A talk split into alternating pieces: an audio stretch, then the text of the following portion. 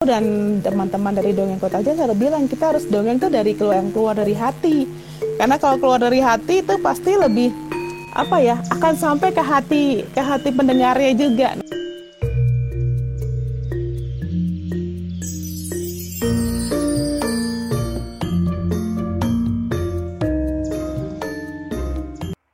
Hai semuanya, selamat sore. Kita akan berbincang-bincang dengan salah satu teman kita dari Dongeng Kota Hujan, uh, dengan Kak Rika. Kebetulan di hari ini bertepatan dengan Hari Dongeng Sedunia. Nah, yang kita tahu, yang kita semua tahu, Urban Sekolah itu salah satunya um, punya kegiatan uh, mengajar yang di dalamnya itu juga mengisi uh, kegiatan dengan bercerita kepada teman-teman kecil. Nah, pas banget nih di hari dongeng sedunia ini kita mau ngajak salah satu teman kita dari dongeng kota hujan, Kak Rika.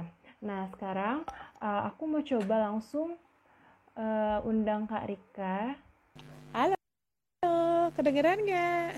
Jelas, halo Kak Rika, selamat sore. Halo Kak Rika, selamat sore. iya, gimana kabarnya Kak? Sehat?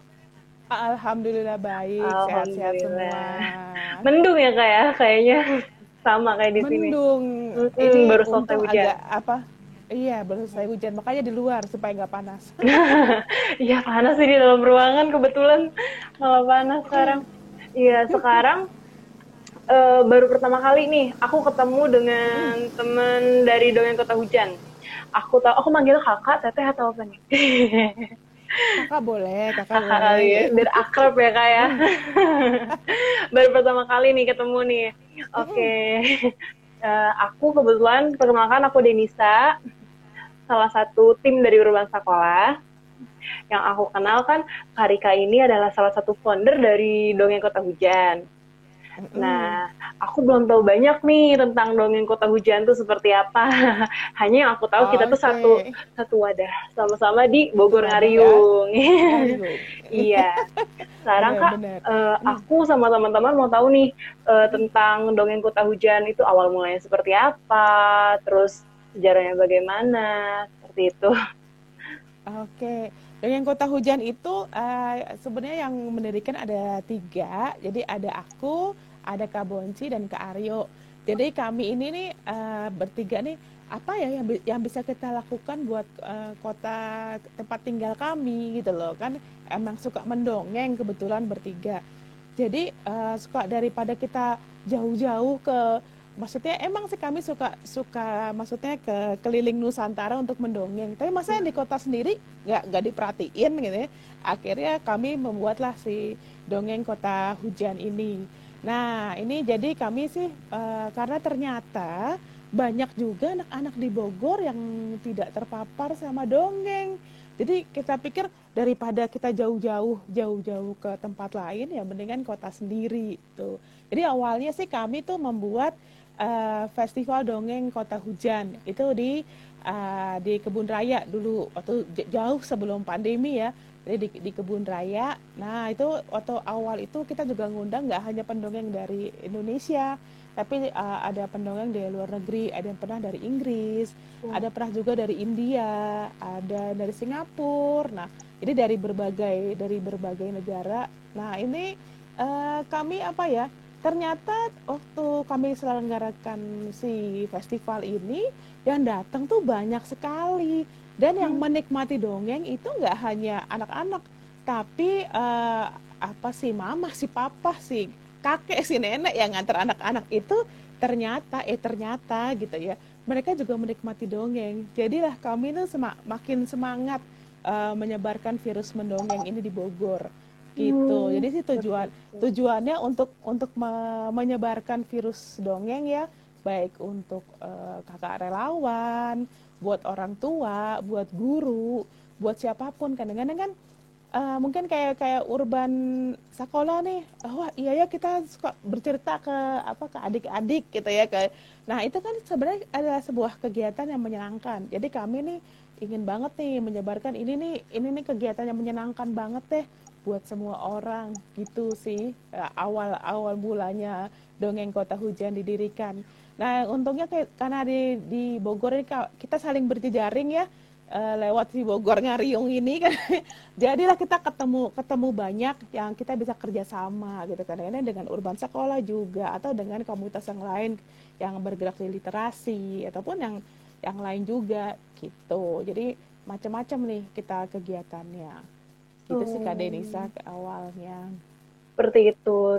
Tapi kalau kota hujan eh dongeng kota hujan ini sendiri setiap tahunnya sudah punya uh, kegiatan tetap nggak? Proker-proker tetapnya atau bagaimana? Mungkin kegiatan-kegiatan yang ada di dongeng kota hujan itu sendiri? Oh ya, uh, yang pasti festival tadi, festival dongeng kota hujan. Terus kita juga ada keliling dongeng. Jadi uh, biasanya kita dari dari sekolah ke sekolah atau misalnya dari tempat ada yang ngundang gitu. Jadi kita, kita keliling dongeng. Atau sekarang karena pandemi, makanya kita uh, kita lewat lewat IG nih, baca kita IG live pendongeng gitu ya. Karena kan nggak memungkinkan juga sekarang sekarang untuk untuk apa namanya berkeliling ya Keliling, eh, ya, langsung gitu. Itu. Nah selain itu juga uh, ada juga uh, kami memberikan workshop workshop workshopnya workshop dongeng buat apa kakak relawan, buat guru, buat orang tua. Kenapa? Ya itu untuk menularkan virus virus mendongeng tadi. Karena banyak sekali ternyata yang menganggap dongeng itu susah. Aku nggak bisa suruh dongeng nggak apa nggak uh, bisa suruh berubah berubah suara. Aku nggak bisa aku nggak bisa apa ngegrab anak-anak. Padahal sebenarnya uh, dongeng itu sederhana mudah dan menyenangkan. Jadi itu yang harus yang harus di ini ya jadi dongeng itu karena kalau kita nganggapnya dongeng itu susah pasti nggak bisa keluar tuh dari ini gimana mau keluar tapi kalau kita bilang dongeng itu apa sederhana mudah dan menyenangkan pasti apa pun yang terjadi apalagi uh, aku dan teman-teman dari dongeng kota aja selalu bilang kita harus dongeng itu dari keluar yang keluar dari hati karena kalau keluar dari hati itu pasti lebih apa ya akan sampai ke hati ke hati pendengarnya juga. Nah itu iya. yang paling kita bilang coba deh keluarin aja kayak kita lagi ngegosip aja. Kalau ngegosip kan keluar dari hati yang paling dalam ya. Nah, nah itu yang kayak yang kayak gitu ya trik trik-trik mendongeng yang kami ajarkan untuk para relawan, untuk para guru, untuk hmm. para orang tua gitu. Berarti kalau untuk bergabung di Dongeng Kota Hujan itu sendiri tidak perlu yang memang sudah punya basic atau yang sudah ahli gitu di bidang dongeng gitu. Jadi bisa siapa pun ya, boleh betul, mencoba itu. Siapa pun. Bahkan ya, yang lucunya sekarang eh, lebih banyak yang bergabung dengan Dongeng Kota Hujan tapi bukan pendongeng. Jadi mereka adalah uh, apa setia banget uh, ngebantu di setiap di setiap kegiatan tapi buat dongeng silahkan yang lain gitu ya kita suka hmm. pusing ah ini gimana sih tapi kami juga menerima. Maksudnya kan uh, kegiatan dongeng itu nggak hanya pendongengnya aja ya. Kadang kita juga punya persiapan-persiapan lain. Misalnya uh, kita mendongeng sambil nanti membuat craft. Nah ini kan membuat craft itu kan juga juga sebuah kegiatan yang aku nggak bisa handle sendiri. Jadi aku butuh tim. Nah timnya ini nih yang yang banyak. Jadi teman-teman dongeng kota hujan tuh ada yang langsung jadi jadi dokumentasinya. Aku aku jadi dokumentasi kak. Aku yang nyiapin barang-barangnya deh kak. Aku nah jadi dengan kerjasama seperti itu tuh yang yang aku sukanya semua tuh saling ngisi. Jadi nggak perlu seorang pendongeng profesional. Jadi kok harus jadi pendongeng profesional ya? Ya enggak juga gitu loh. Malah di sini kita ngajarin bagaimana caranya bisa bisa dongeng dengan asik walaupun mungkin awalnya nggak cita-cita jadi pendongeng gitu hmm. jadi siapa pun nanti bisa apa uh, terjun di kegiatan mendongeng walaupun bukan mendongeng. Ya itu karena kegiatan mendongeng kan nggak nggak cuma mendongeng nanti yeah. kayak enggak jadi ada juga nanti yang tiba-tiba jadi MC-nya kan hmm. namanya kita kegiatan ada yang MC nah itu tuh yang yang atau misalnya nanti ada yang dia jadi soundman-nya yang tiba-tiba dia ngatur sound system. Nah itu kita butuh butuh juga tuh yang yang teman-teman yang yang membantu seperti itu. Jadi jangan khawatir kami nggak nggak harus bisa dongeng nggak kita pelan-pelan kita pelan-pelan belajar untuk ke sana iya jadi belajar berorganisasi juga ya kita bikin betul, struktur betul. organisasi segala macam untuk memulai betul, kegiatan betul seperti itu ya hmm. kayak kalau sekarang jumlah uh, relawan atau anggota di Dongeng Kota Hujan itu sendiri ada berapa? Itu susah sekali kayak dijawab. susah dalam arti uh, kayak ada ada yang ya biasalah namanya mm -hmm. ada, ada yang datang dan pergi ya. Benar. ya. Tapi sekitar adalah sekitar uh, yang kalau yang intinya itu sekitar 10 orang, hmm. tapi sekitar uh, relawan yang lain sih ada sampai sekitar 30-an tuh ada. Tapi ya itu datang datang dan pergi ya. Kadang-kadang uh, begitu ada kegiatan dekat rumahnya, oke okay, ikut ada juga tapi yang relawan yang tidak di, tinggal di Bogor, oh. ada yang di Depok, ada yang di Jakarta. Jadi memang siapa aja sih yang yang yang mau kita persilahkan untuk untuk ikut. Tapi ikut. memang kalau dong, dongeng kota hujan kami konsentrasinya di uh, Bogor, Bogor. gitu. Oh. Hmm. Kalau kan konsentrasinya di Bogor nih. Kalau hmm. itu apa ceritanya itu uh, tentang mm-hmm. apa tuh kak? Apa modern kah? Atau tradisional kah? Atau campuran kah? Ceritanya. sebenarnya sih uh, ya kami tergantung orderan tergantung orderan enggak juga sih. Jadi gini uh, yang pasti kalau kok uh, dongeng kota aja tuh kami nggak mau mengotak-ngotakkan harus apa harus dongengnya tuh harus dongeng tradisional dongeng Indonesia atau dongengnya masih dongeng internasional. Jadi dongengnya itu bisa berasal dari mana aja. Karena uh, aku kan uh, ininya uh, dongeng itu sederhana, mudah dan menyenangkan. Jadi kita dongeng mana nih yang serak? Karena yang utama tuh malah dongengnya tuh harus ceritanya kuat. Uh, mau dongeng dari mana aja, tapi kalau ceritanya nggak kuat, itu kok kayaknya nggak asik ya. Apa sih buat buat buat disampaikan ke anak-anak jadi kalau kami sih uh, uh, menerima apa ya, uh, mencari bank cerita tuh dari mana saja. Kadang-kadang juga dengerin dengerin pendongeng dari luar negeri ya, misalnya si Jiva Jiva Ragunan tuh, oh Jiva cerita ini nih, kita bisa modifikasi apa nih buat anak-anak ini? Karena kalau apa kita tuh mendongeng tuh nggak bisa asal dongeng aja, tapi kita juga mesti lihat audiensnya umurnya berapa. Apakah dia anak uh, balita atau anak TK atau anak SD atau anak SMP atau SMA ceritanya akan beda cara kita membawakan juga beda gitu jadi uh, kita memang uh, harus punya stok cerita yang banyak dan itu tidak tidak berasal eh berasal bisa berasal dari mana pun gitu hmm. bahkan itu bisa juga dari cerita kita sehari-hari misalnya uh, Karika uh, aku punya cerita nih tentang si apa namanya uh, si tahu sakit. Nah ini. Ya.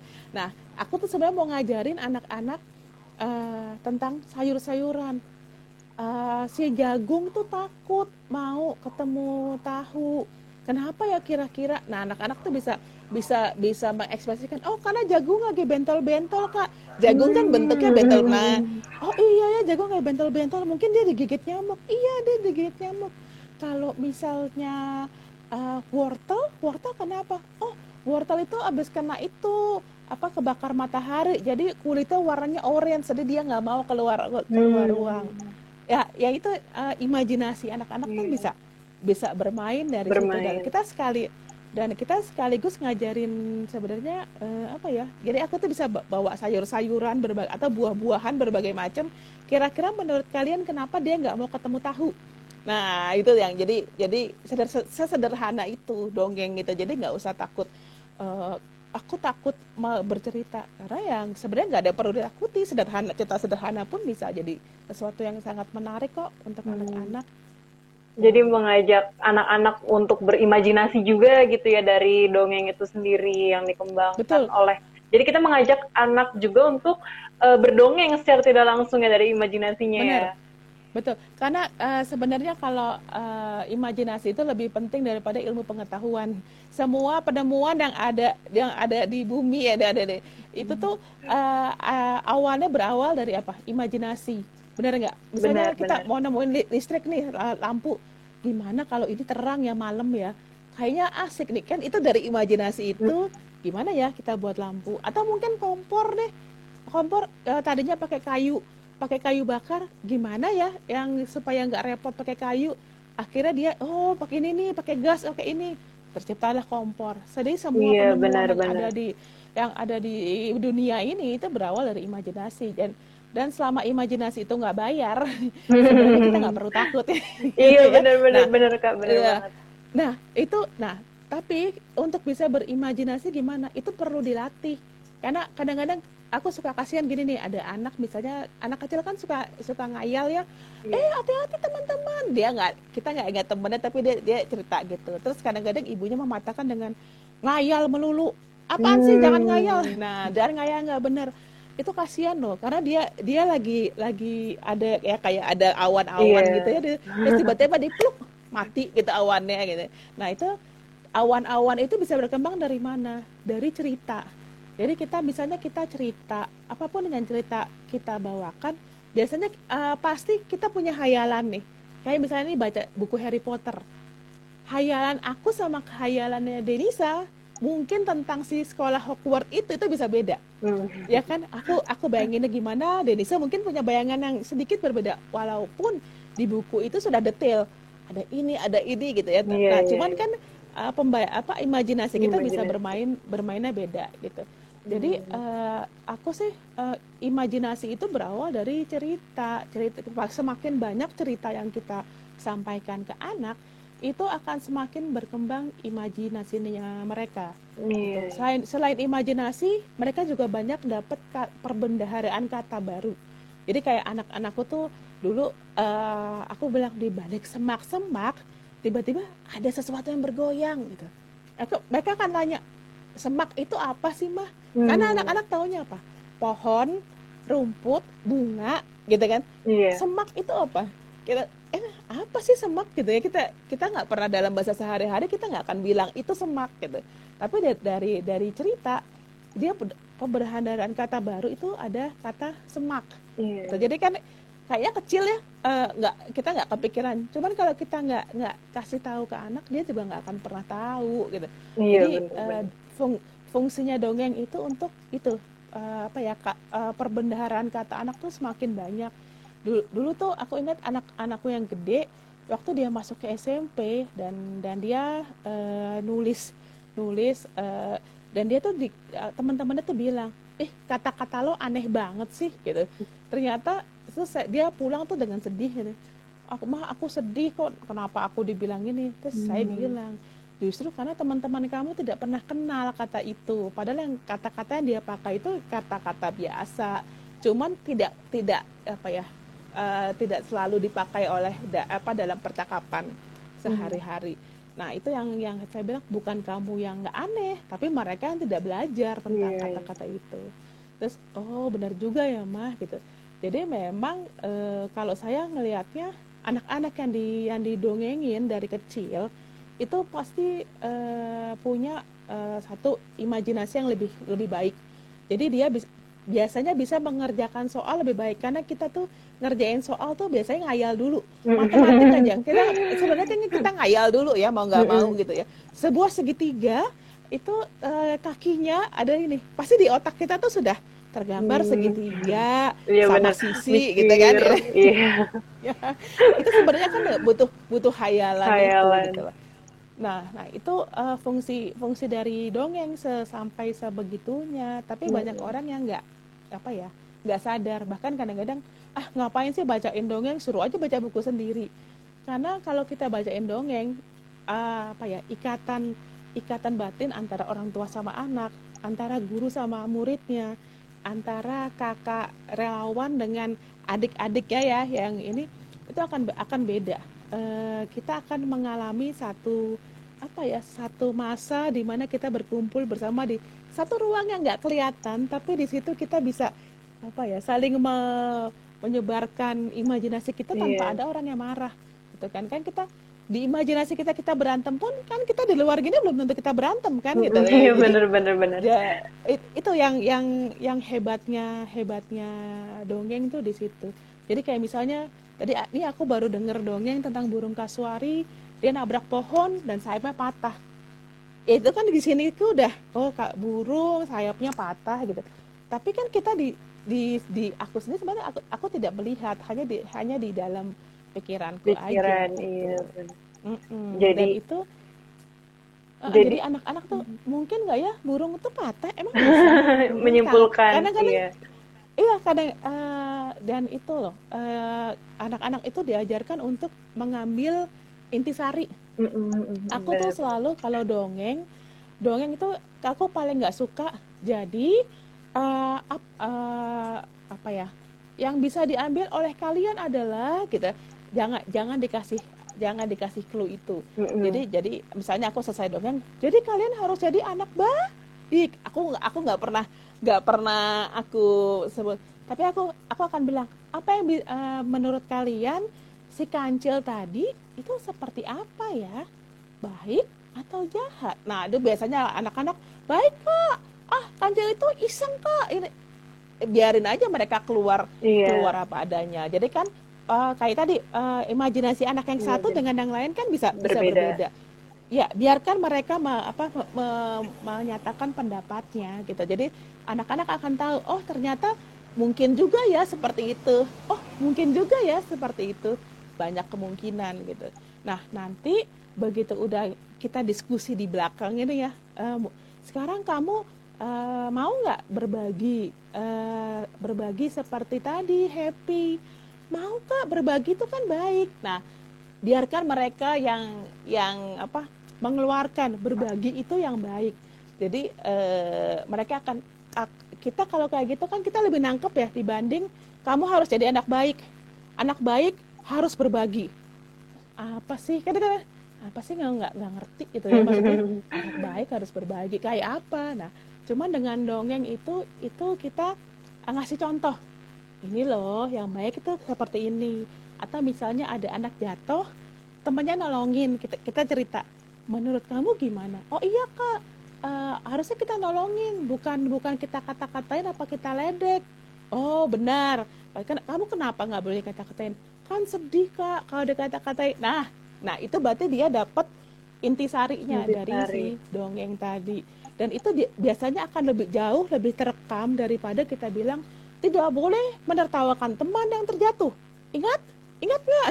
Ingat bu, biasanya gitu ya. Iya benar benar itu, benar. Itu uh, abis itu hilang biasanya. Dia nggak, dia abis itu lima menit kemudian dia akan lupa. Temannya jatuh dia ketawain lagi gitu loh, karena itu nggak masuk ke dalam pikirannya dia. Cuma numpang, cuma numpang lewat denger aja terus udah lewat iya. gitu aja. Jadi so, fungsinya dongeng mm, kayak gitu. Lebih diajak berdiskusi gitu dengan cara Betul, kayak jadi gitu. Kita, betul kita mengajari tanpa harus menggurui. Hmm, benar benar benar benar pak berarti Jadi, uh, berarti dari imajinasi uh, berkesinambungan dengan cerita lalu itu akan berpengaruh untuk pertumbuhan perkembangan anak gitu ya dari dua betul, itu ya. betul. Betul betul sekali.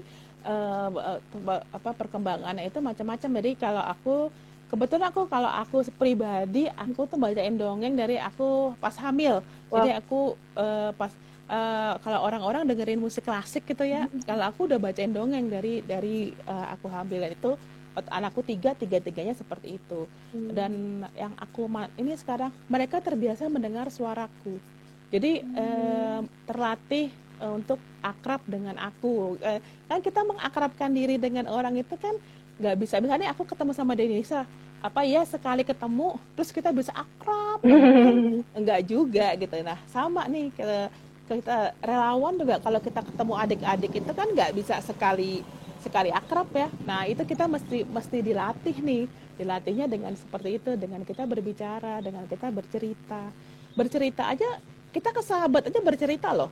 Misalnya yeah. gini, eh tahu nggak sih masa ya sih ya boleh dengan ngegosip ya ah, masa dia tadi gitu ya. itu kan juga cerita gitu tapi orang orang tuh nggak sadar kalau sebenarnya cerita tuh bisa bisa sebegitunya uh, kalau aku tuh kadang-kadang eh, nggak uh, jarang juga anak anakku pulang sekolah tuh cuman tadi kamu di sekolah ngapain? Ya belajar. Ya pasti jawabannya cuma itu gitu loh. Pasti aku akan nanya misalnya dia punya teman namanya Agus. Tadi ada Agus di sekolah? Ada mah oh nggak bolos lagi? Enggak Agus masuk hari ini. Nah nanti dia akan dari dari si tokoh si Agus ini dia akan loncat ih tadi itu si B ada Benny mah Benny jatuh oh kenapa hmm. jatuh nah itu dia uh, apa akan ter, uh, apa ya akan terbuka dengan sendirinya nah ini berguna banget kalau aku kalau karena kalau dari kecil nih dari aku kan dari dari aku hamil ya uh, aku berbicara atau sama mereka ini aku melatih mereka untuk uh, berbicara balik sama aku hmm. karena itu aku hmm. butuh banget kalau mereka remaja ingat nggak ya, kita bener. waktu remaja itu susah banget ngomong sama orang tua. Iya. Mamah nih mau tahu banget sih uh, kepo banget sih gue ngapain gitu ya. Cuman kalau dia sudah terbiasa berbicara dengan orang tuanya kan dia nggak akan nyembunyiin itu. Dia akan ya udah cerita ya cerita aja gitu. Karena dia sudah terbiasa dari kecil. Nah sama nih sama adik. Kita mau mau nyembuhin orang misalnya ada adik-adik yang kayaknya nih kita perlu perhatiin uh, awalnya kita bukan kamu sedih ya dek? Jangan gitu tapi kita ajak cerita aja. Nanti dengan kita bercerita dia akan balik tuh. Oh cerita ini kayak gini ya dicontohin kan. Nah baru nanti kita dia akan berbalik cerita ke kita. Nah itu jadi makanya kenapa kakak-kakak relawan tuh aku juga ngajarin. Karena untuk untuk masuk ke wilayah anak-anak yang asing gitu ya kita medianya bisa lewat cerita tadi. Hmm, gitu. seperti itu uh, kalau ini kan kan tadi kan dibilang kalau dongeng kota hujan itu bisa cerita rakyat, cerita modern, internasional, semuanya gitu ya. Nah, kalau untuk menurut kakak nih, eh, gimana caranya supaya cerita rakyat itu di kalangan anak-anak itu nggak terkesan kuno? Kira-kira gimana tuh kak cara uh, Gini, kesan kuno apa enggak itu tergantung tergantung diskusi kita setelah itu. Hmm jadi aku nih agak-agak agak-agak kaget juga gini atau aku cerita Malin Kundang. Apa yang Denisa pikirkan tentang Malin Kundang? Durhaka. Eh, kalau nah De Denisa akan bilang oh anak durhaka. Karena setiap orang dari dulu yang yang kita kita ini adalah oh Malin Kundang tuh anak durhaka nggak mau ini sama orang tua.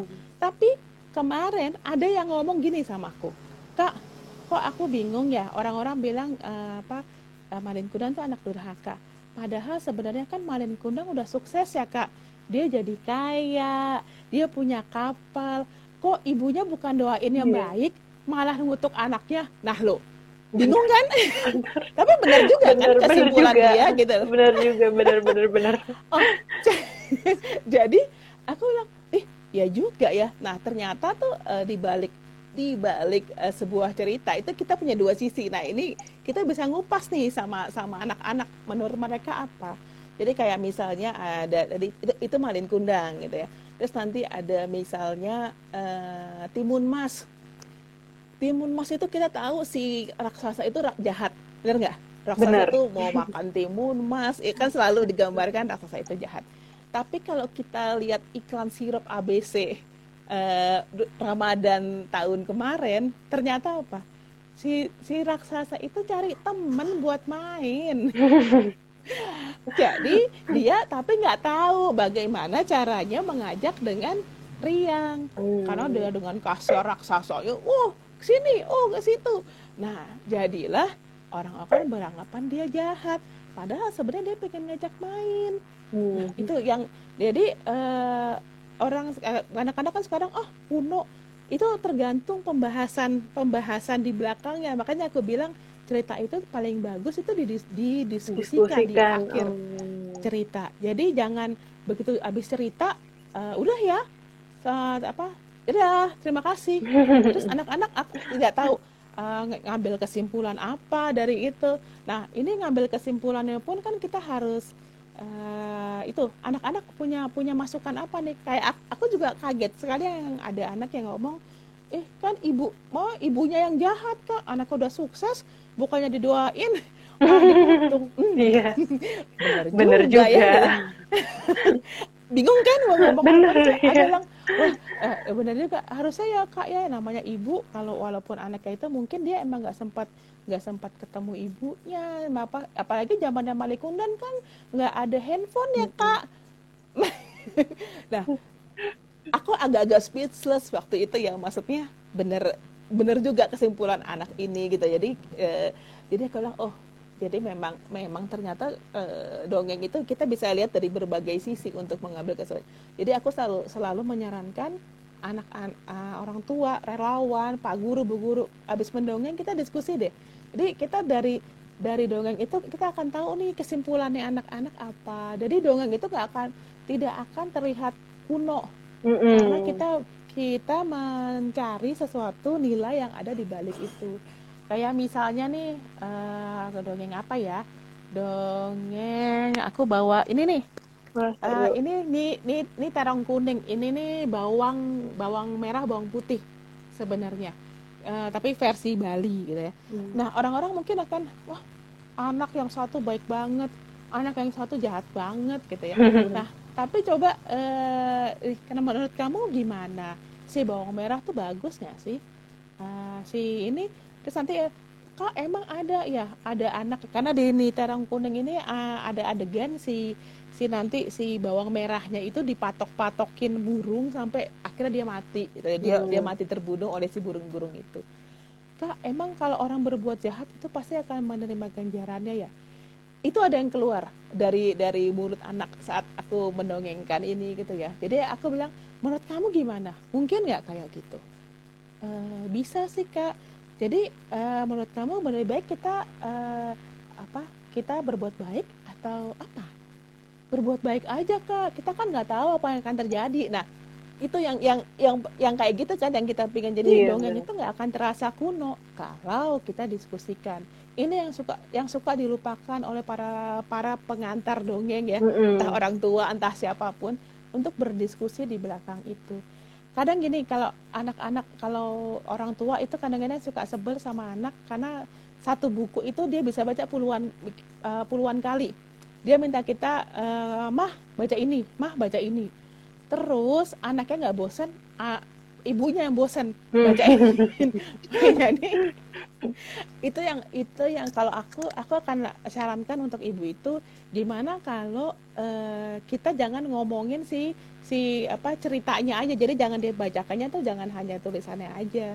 Tapi kadang-kadang kita uh, ini deh bahas gambarnya. Hmm. gambar mana yang kamu suka? Uh, kayak ini misalnya nih. Ini ada uh, kancil dan harimau gitu ya ini ada gambar ada gambar uh, ada binatang ada zebra ada kelinci. Menurut kamu gambarnya su kamu suka nggak gambar ini? Uh, aku nggak suka kelincinya begini. Itu it, itu tergantung anaknya gitu ya oh kamu nggak suka. Kalau ini ini ini siapa nih? Jadi ini warnanya apa? Dia sedang apa ya? Tanpa kita harus membaca uh, ini. Jadi kita hanya membaca si gambarnya ini gitu. Itu kenapa? Karena uh, membaca itu nggak hanya tulisan loh. Kita juga iya, baca ra, rambu ra, rambu lalu lintas kan nggak ada tulisannya kan. Rambu lalu lintas kan lambang, benar nggak? Iya benar benar. Dan itu kita harus dan itu kita harus bisa baca. Jadi uh, kayak uh, apa langit warnanya gelap. Artinya apa? Kalau kan nggak ada tulisan di di langit hari akan hujan silakan bawa payung kan kayak nggak ada ada tulisan bener, itu bener, gitu bener. ya tapi ya itu kita harus ajarkan dengan dengan membaca tanda-tanda yang ada yang ada di sekitar kita. Jadi dari baca buku oh ini ini gambarnya seperti ini. Oh berarti eh, kau ini artinya apa dek? Kau ini artinya apa? Nah jadi anak akan terbiasa tuh. Jadi misalnya oh ada mobil uh, lampu yang di sebelah kanan tuh kedap kedip. Hmm. artinya apa dek? Oh dia kasih sen dia mau belok ke kanan, kanan. kalau anak nggak kalau anak nggak dikasih tahu manalah dia tahu gitu ya. Iya, benar. kadang orang orang orang tua suka lupa nih oh, ah gitu aja nggak tahu. Ya udah dikasih tahu belum anaknya kan gampangnya seperti itu. Jadi uh, balik lagi sih uh, banyak orang yang bilang ah cerita Indonesia udah kuno oh, manalah hmm. kawin melulu. Itu itu ada yang keluar loh dari seorang pendongeng yang yang sudah yang sudah maksudku pendongeng sudah mendongeng ke mana-mana dan kami sama-sama jadi juri. Hmm. jadi juri mendongeng waktu itu Terus dia bilang, ini kok anak-anaknya yang mendongengnya kok kayak saya jadi penghulu ya. Semuanya semuanya tentang ya kan dongeng Indonesia banyak yang gitu ya. Putri menikah dengan ini gitu.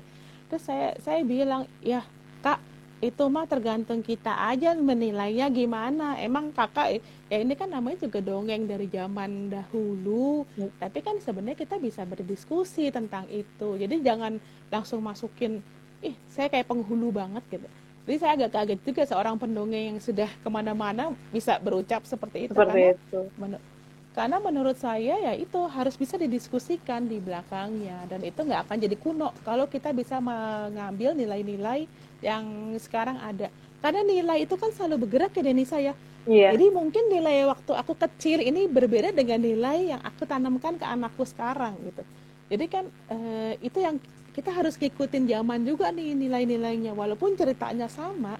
Ya kayak tadi si Malin Kundang manalah orang dulu kepikiran itu ibu yang nggak tahu diri untuk anaknya.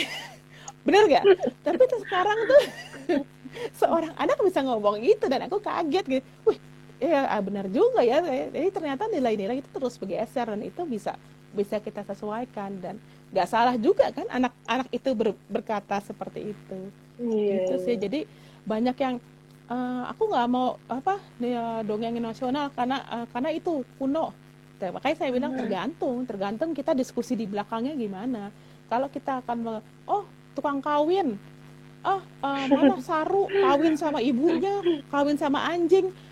Dongeng Indonesia banyak seperti itu kan iya iya benar. Ada yang kawin sama nah itu tapi janganlah kita kita langsung asosiasikan beneran kawin sama anjing mm -hmm. itu kan sebenarnya ada mak makna di belakang itu yang kita bisa ajarkan ke anak-anak gitu. Uh, nah ini kenapa nih kira-kira bisa seperti ini? Atau misalnya uh, siapa yang gua uh, yang cerita di Bandung aku lupa yang uh, anak naksir sama ibunya. Uh, apa? bukan. Eh bukan Malin Kondang yang ini uh, yang Tangkuban Perahu Tangkuban Perahu ya, nah itu itu kan anak akhirnya dia naksir sama ibunya gitu. Mm -hmm. buat orang sekarang kan saru banget sih. Mana iya, iya, iya, bener. naksir sama ibunya gitu. Tapi kita harus lihat kita ajarkan ke anak-anak inilah nilai-nilai zaman dulu. Kamu uh, yang yang ada saat itu. Atau misalnya uh, cerita Prambanan dan tiba-tiba ayam kokok eh, mana yang yang, yang kayak gitu itu kita inilah perubahan nilai-nilai. Atau misalnya kita cerita tentang uh, India tentang uh, cerita dari India. Nilai yang ada di India sama nilai yang ada di Indonesia kan berbeda, berbeda. sebenarnya. Ada yang ada yang walaupun uh, uh, ini ya betul sangkuriang tuh Haikal. Oh. benar. Oh sangkuriang ya? Betul banget sangkuriang. Makasih nah, koreksinya. itu, uh, apa uh, ini uh, nilai yang di India mungkin seperti ini. Tapi nilai yang di Indonesia itu kita seperti ini. Kayak misalnya baju aja. Baju tuh di India kan kalau yang perempuan ya dia pakai sari.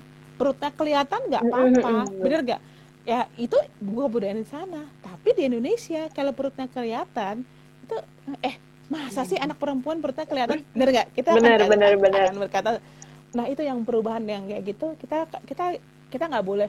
Orang India tuh salah ya nggak juga orang budayanya kayak gitu kok gitu. Iya, iya, nah, kita bener. ajarkan tuh budaya uh, jadi lewat cerita kita bisa ajarkan berbagai budaya. Kita bisa ajarkan berbagai nilai-nilai karena nilai yang zaman dulu nilai zaman sekarang gimana? Jadi seorang anak itu kan kaya apa ya kaya dengan pengetahuan dengan imajinasi dia. Bayangin kan iya ya Sari iya eh seksi ya bu sebenarnya kelihatan gitu. Ya tapi di sana begitu wajar karena memang bajunya seperti itu gitu.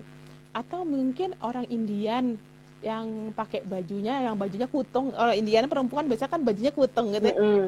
di sini kan nggak mungkin gitu. Tapi oh ternyata di sana tidak apa-apa seperti itu. Nah itu yang perbedaan seperti itu yang kita bisa ajarkan ke ke anak-anak. Dan itu akan kaya sekali loh seorang anak kalau dia mendapat cerita dari berbagai negara cerita dari berbagai zaman gitu ya. Yang dari zaman dulu sampai zaman uh, sekarang. Oh ternyata beda ya bu. Kayak tadi paling kundang.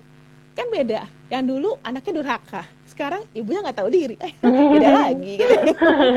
jadi jadi perbedaan-perbedaan kayak gitu yang kita kita bisa ajarkan buat semua. Dari dongeng. Kayaknya dongeng tuh aku bilang ajaib banget deh karena karena banyak sekali yang bisa kita dapat dari dongeng dari dongeng jadi komunikasi dua arah itu penting banget kalau untuk mendongeng atau bercerita gitu ya Mbak ya. Betul. Ya, Jadi dongeng itu bukan dongeng itu bukan ceramah dongeng itu memang ber, kita berkomunikasi dua arah. Jadi aku sering kalau aku kalau aku dongeng itu dongengnya bisa agak berubah di, di, di tengah jalan dari rencana semula gitu ya. Karena reaksi anak-anak yang yang ada di situ, yang ada di tempat. Gitu. Jadi uh, reaksinya gimana aku agak ikutin. Yang penting aku pegang garis merahnya dan akhirnya aku maunya kayak gini. Hmm. itu aku aku mau muter-muter kayak apa tuh aku uh, mungkin karena aku sudah terbiasa terbiasa untuk dongeng jadi aku agak muter-muter aku masih bisa biarin gitu ya. Yang penting ujungnya aku maunya ke situ gitu. Nah uh, karena ya itu uh, kita nggak tahu reaksi dari anak lima tahun sama reaksi dari anak 10 tahun itu kan beda uh, sama satu cerita gitu ya mungkin uh, anak lima tahun satu cerita oh ini bagus banget. Tapi anak 10 tahun apaan sih cerita kayak gini? Udah udah nggak zaman. Nah itu reaksinya yang yang kita yang kita harus harus uh, lihat juga ya. makanya aku bilang uh, kita kalau mau cerita tuh harus lihat audiensnya siapa terus dia kemampuannya uh, gimana. Karena kita bercerita sama-sama nih buat anak kelas 5 tapi SD negeri sama SD yang menerapkan sekolah internasional itu beda, beda. ceritanya hmm. jadi nggak mungkin kita uh, kita harus lihat juga nih kita mau ke siapa ke ke apa berceritanya makanya kalau kami tuh dari dari dongeng kota hujan tuh agak cerewet kalau diminta untuk untuk apa namanya um, diminta mendongeng itu pasti kira ya range umurnya berapa anak-anaknya anak-anaknya kalangan apa terus ini ada yang mau pesan yang mau disampaikan nggak terus uh, ya, itu karena uh, kita akan akan dari situ kita baru bisa menentukan oh aku mau bawain cerita ini lagu-lagu yang aku akan bawakan untuk anak-anak ini adalah yang ini. Gitu. Jadi eh, dari situ kita mesti bi bisa milih. Jadi memang tergantung audiensnya siapa. Karena kan dongeng itu buat semua umur, dari hmm. yang bayi sampai ke kakek nenek juga bisa didongengin. Jadi jangan jangan kira kakek nenek itu nggak mau didongengin ya. Mereka hmm. senang banget didongengin karena itu uh, mereka bisa sambil bercanda. Karena komunikasi dua arah itu kan. Menurut kakek gimana kek? enaknya uh, ini anak ke mana ya ke gunung atau ke pantai oh ke pantai aja nah, itu kan hayalan si kakek tapi kita kita kita sambut aja gitu lah ininya gimana jadi dari situ sih uh, ya tadi komunikasi dua arah terus uh, bukan ceramah. Uh, karena banyak pendongeng yang nggak ada juga pendongeng yang nggak mau diselak. Maksudnya nggak mau diselak tuh aku harus selesaikan dongengku dulu baru kamu boleh nyaut itu. Kalau kalau dia ber, seperti itu bisa dipastikan uh, penontonnya akan bubar hmm. satu. Persatu karena dia nggak uh, ada koneksi. Kayak kita dengerin ceramah ceramah agama aja kan kan kita ceramah agama kan nggak bisa membantah si penceramah saat itu juga bener nggak? Ya kan dengerin dulu sampai akhir baru kita mungkin ada diskusi baru kita bisa. Tapi kalau cerita tuh anak-anak kan suka celetukan. Hmm, iya oh, benar-benar begini aja. Ah gini aja kak gitu Nah itu yang kita bisa bisa bisa apa cerita tuh bisa semengalir itu gitu loh. Jadi karena komunikasi dua arah tadi. Komunikasi dua arah. Ya. Hmm. Tapi kan yang uh, saya tahu kalau di TV-TV hmm. zaman dulu sekarang udah nggak ada sih. Tapi pas hmm. zaman saya sekolah gitu suka ada di beberapa channel tentang dongeng entah dongeng zaman dulu. Terus kemarin-kemarin hmm. ini sempat ada di TV juga kan yang modern. Nah kira-kira hmm kalau zaman dulu tuh sempat ada dongeng apa Nusantara dongeng cerita rakyat di TV sekarang tuh di net TV malah sempat ada yang modern gitu ibaratnya. Itu tuh termasuk suatu kemunduran apa enggak sih kan kira-kira? Apakah dongeng itu ada skala kemunduran? Wah kemunduran nih. Kenapa jadi kayak gini? Nggak pernah ngebahas yang dulu lagi gitu. Oke okay. uh, sebenarnya kan kayak aku bilang, bilang tadi nilai-nilai itu selalu berubah. Berubah. Uh, ada uh, dan yang yang yang bikin dia nggak kuno sama nggak kuno tuh diskusi di belakangnya. Nah mungkin sekarang eh, kayak kita deh nonton film sama kayak gini. Eh, kita nonton film Donald bebek zaman kalau yang asli dulu yang masih dua dimensi sama kita nonton yang sekarang itu kan udah gambarnya aja udah beda. Kita pasti kalau nonton yang dulu ih aneh banget sih kartun kayak gini gitu ya. E, gambarnya begini. Sekarang kan udah semua udah 3D iya, kan 3D. semua kartun itu. Nah, sama dongeng pun begitu. Uh, kalau anak-anak sekarang kita suruh kita suruh nonton eh, apa dongeng itu dengan kita kemas seperti zaman dulu, mereka pasti nggak akan tertarik karena nilai-nilai yang berubah tadi. Cara anak-anak berkomunikasi pun dari zaman ke zaman selalu berubah. Jadi kalau aku selalu menyesuaikan menyampaikan cerita itu sesuai yang aku bilang tadi, audiensnya gimana. Walaupun ceritanya sama, Ya, karena uh, ceritanya sama.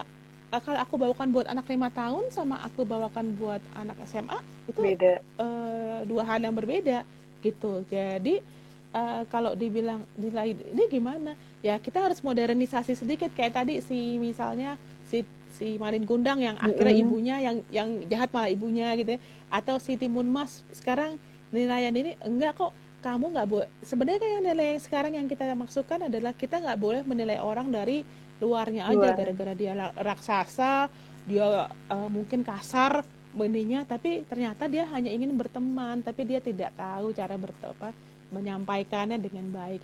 Nah itu kan nilai-nilai sekarang gitu ya. Kamu nggak boleh nilai orang seperti itu. Kamu coba tahu dulu deh kayak apa baru kamu ini. Nah itu nil, uh, cerita pun bisa berubah.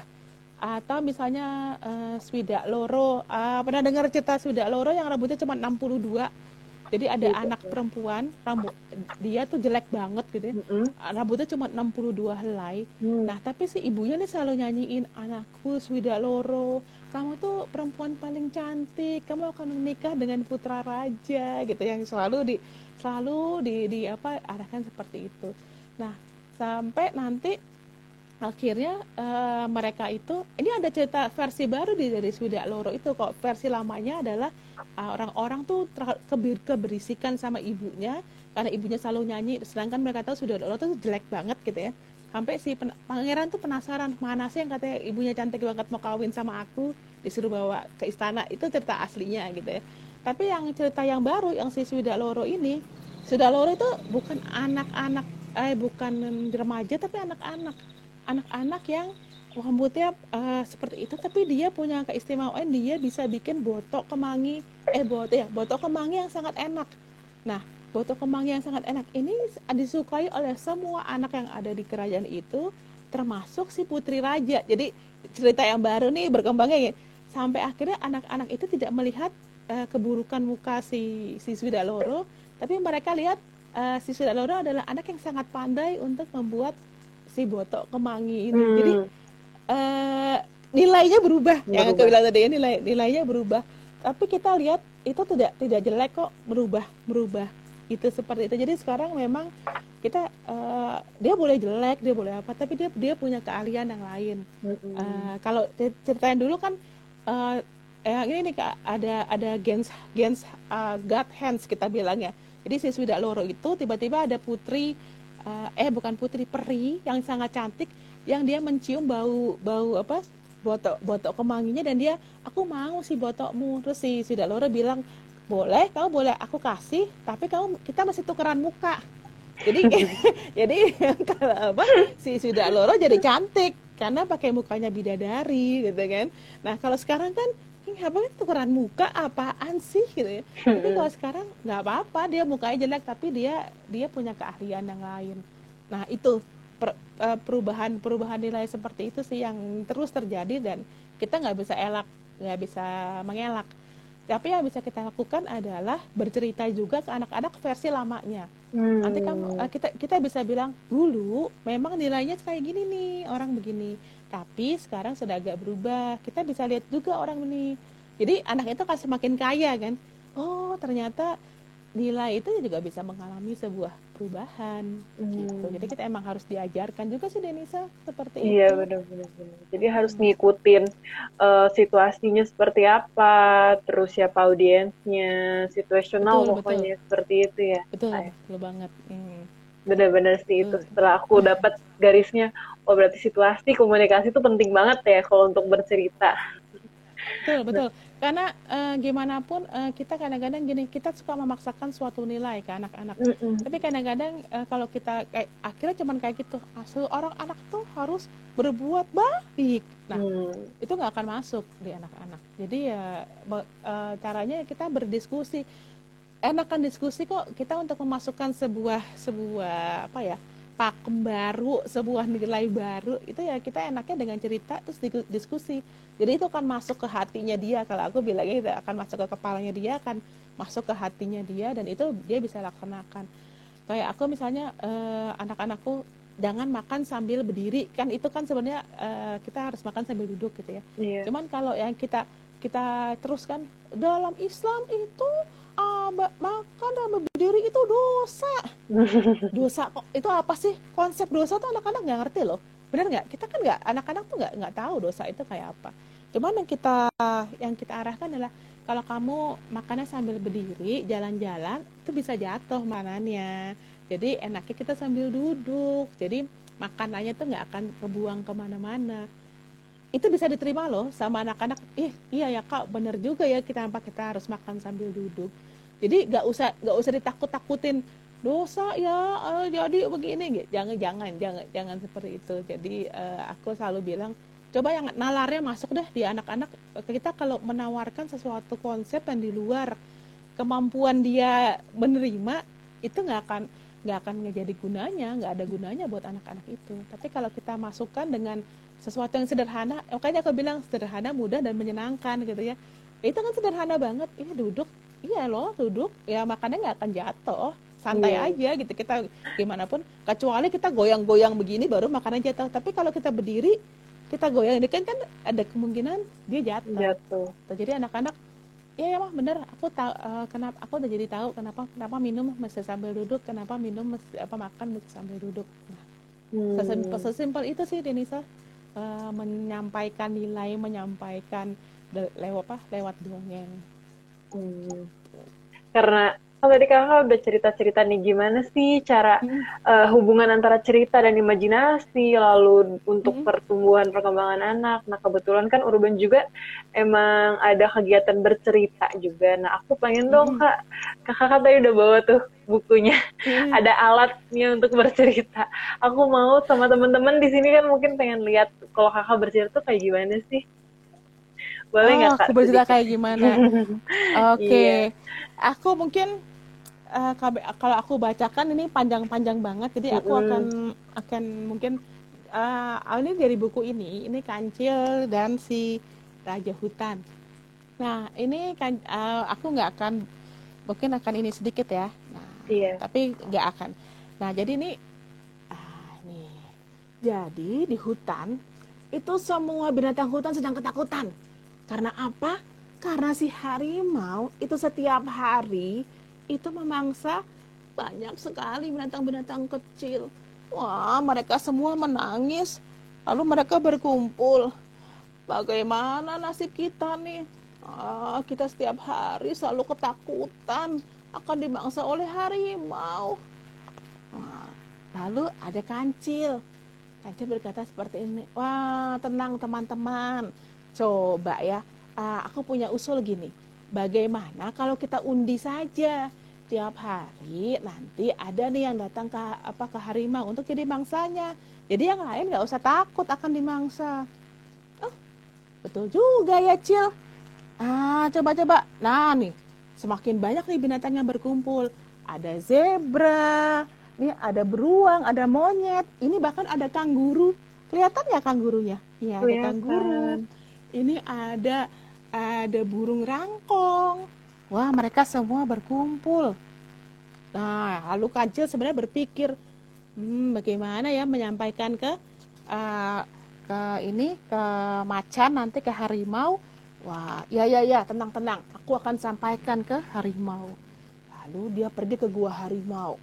Ah, kata harimau. Aku dapat makan siangku. Eh, bentar, sebentar Sebentar Tuan Harimau, aku tuh cuma mau ngasih tahu kalau binatang-binatang hutan itu sudah sepakat setiap hari kami akan ada satu binatang yang datang ke sini untuk menjadi mangsamu. Jadi Tuan Harimau nggak usah capek-capek lagi keliling hutan untuk menangkap mangsa. Ah, benarkah itu? Iya Tuan Harimau. Wah ini nih, harimaunya mencang. Bener ya, awas ya kalau nggak bener ya, dia udah ngancem. Si kancil. Ah, keesokan harinya, nah pengundian dimulai. Semua berkumpul, ayo Cil, diambil dulu siapa namanya yang dapat.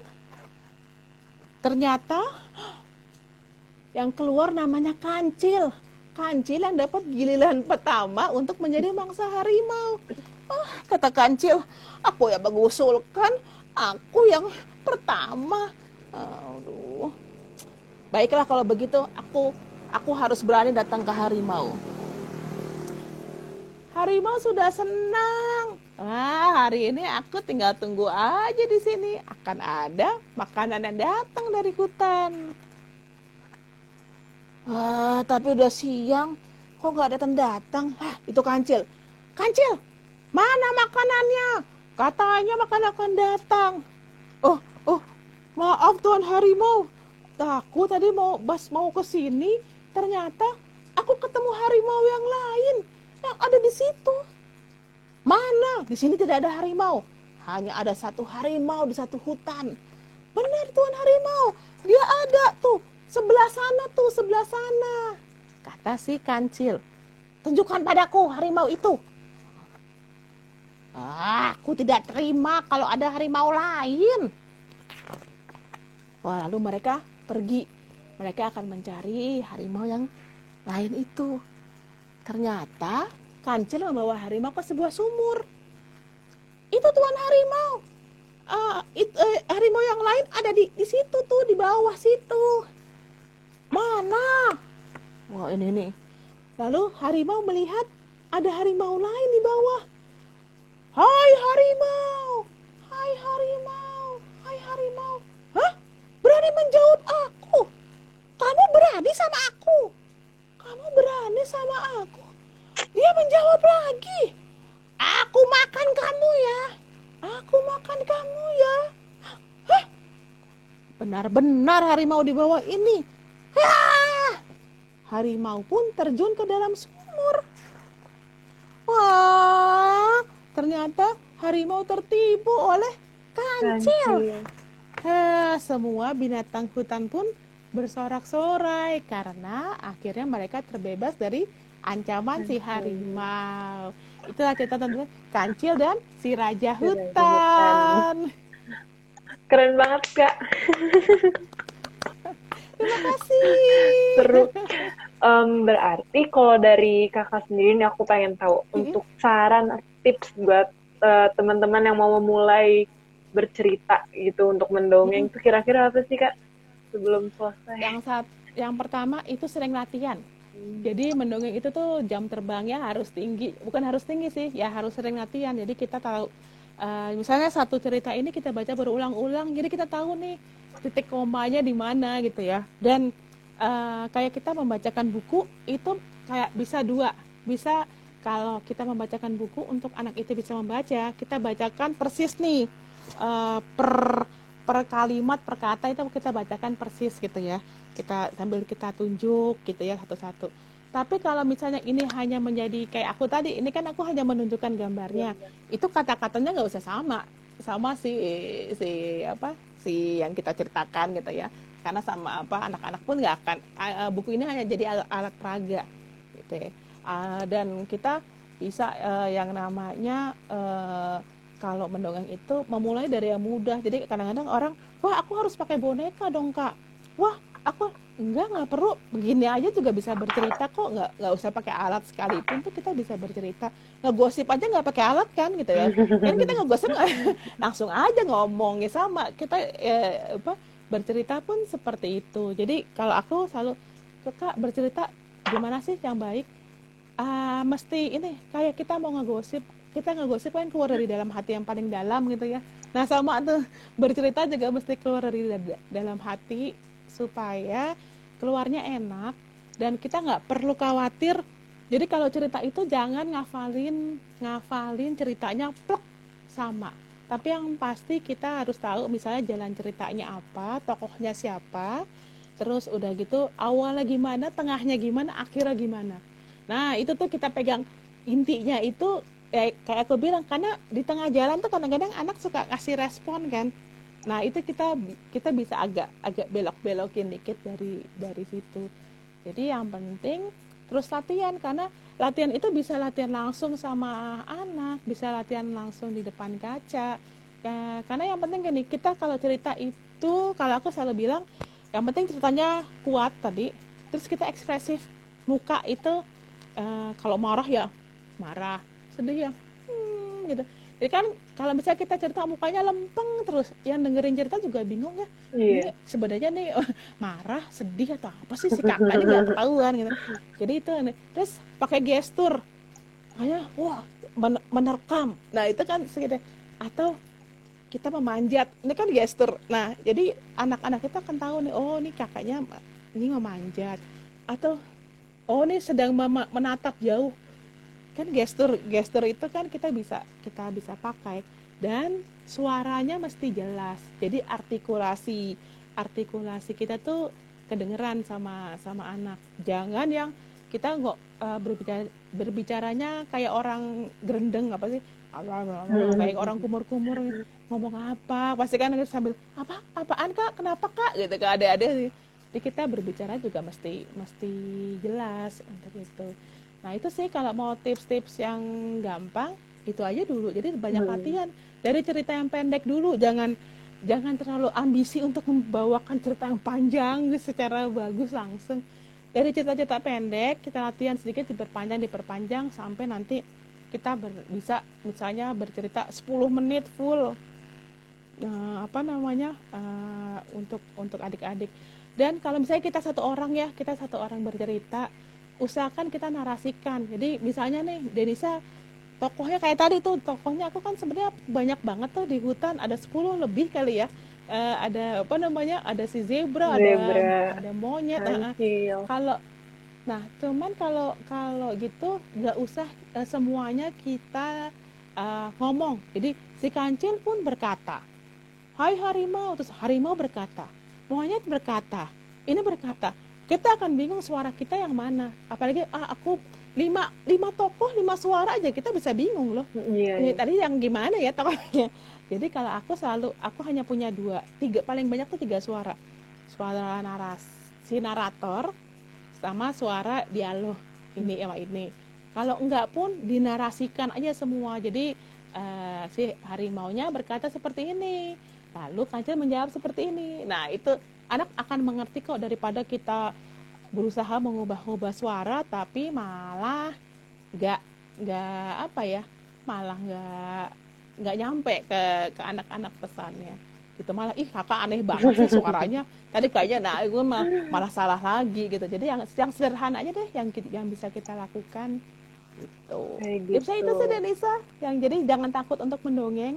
Yang pasti latihan dulu mau mulai dulu aja baru itu uh, enak semuanya karena kalau semakin sering pasti akan semakin lancar untuk bercerita. Iya ya, jadi siapa pun tuh bisa mendongeng ya tanpa harus Betul. ahli segala macam siapa pun boleh memulai untuk berdongeng gitu ya kayak. Betul betul sekali. Jadi nggak usah takut, nggak usah takut buat karena ya itu kita kita pacaran juga cerita kok sama pacar ya kan? Jadi jadi nggak nggak usah takut lah gitu ya. Masa kita mau ngapain sih pacaran gitu ya? Cerita juga. Telepon sama mama cerita juga. Cerita. atau kita mau misalnya kita nggak kita nelfon bapak menghadap guru aja.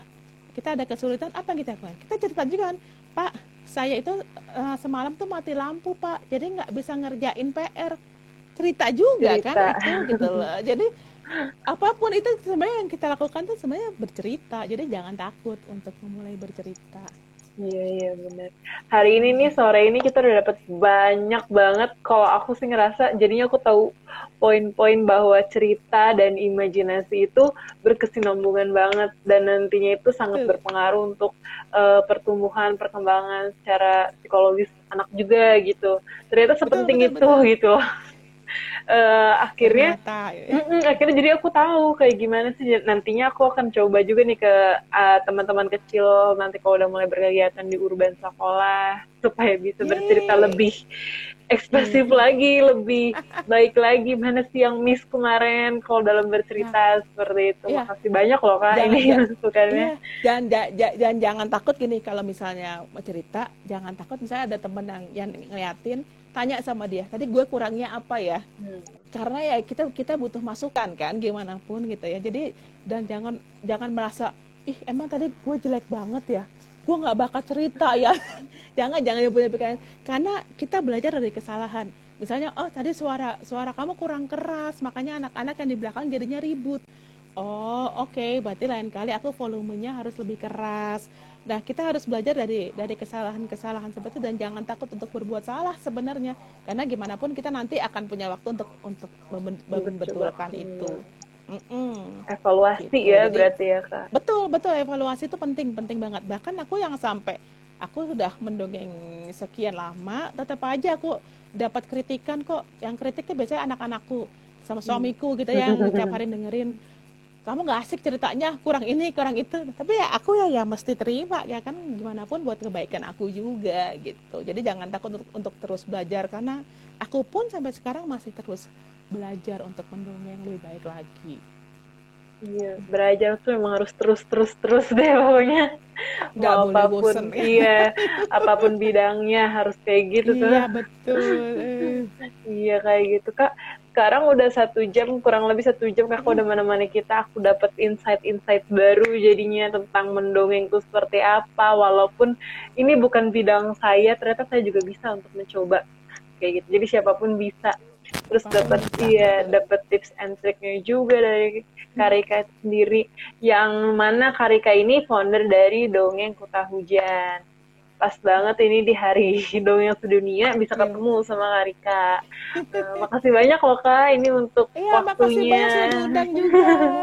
semoga bisa ketemu nanti urban sekolah sama dongeng kota hujan di lain Amin. waktu betul, dengan betul. kondisi yang lebih baik nih nggak pandemi ya.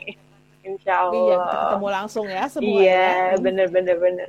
Makasih banyak Karika atas iya, waktunya. Iya, sama-sama Denisa. Iya, sampai ketemu Semoga lagi. bermanfaat ya. Iya, dan makasih teman-teman semuanya.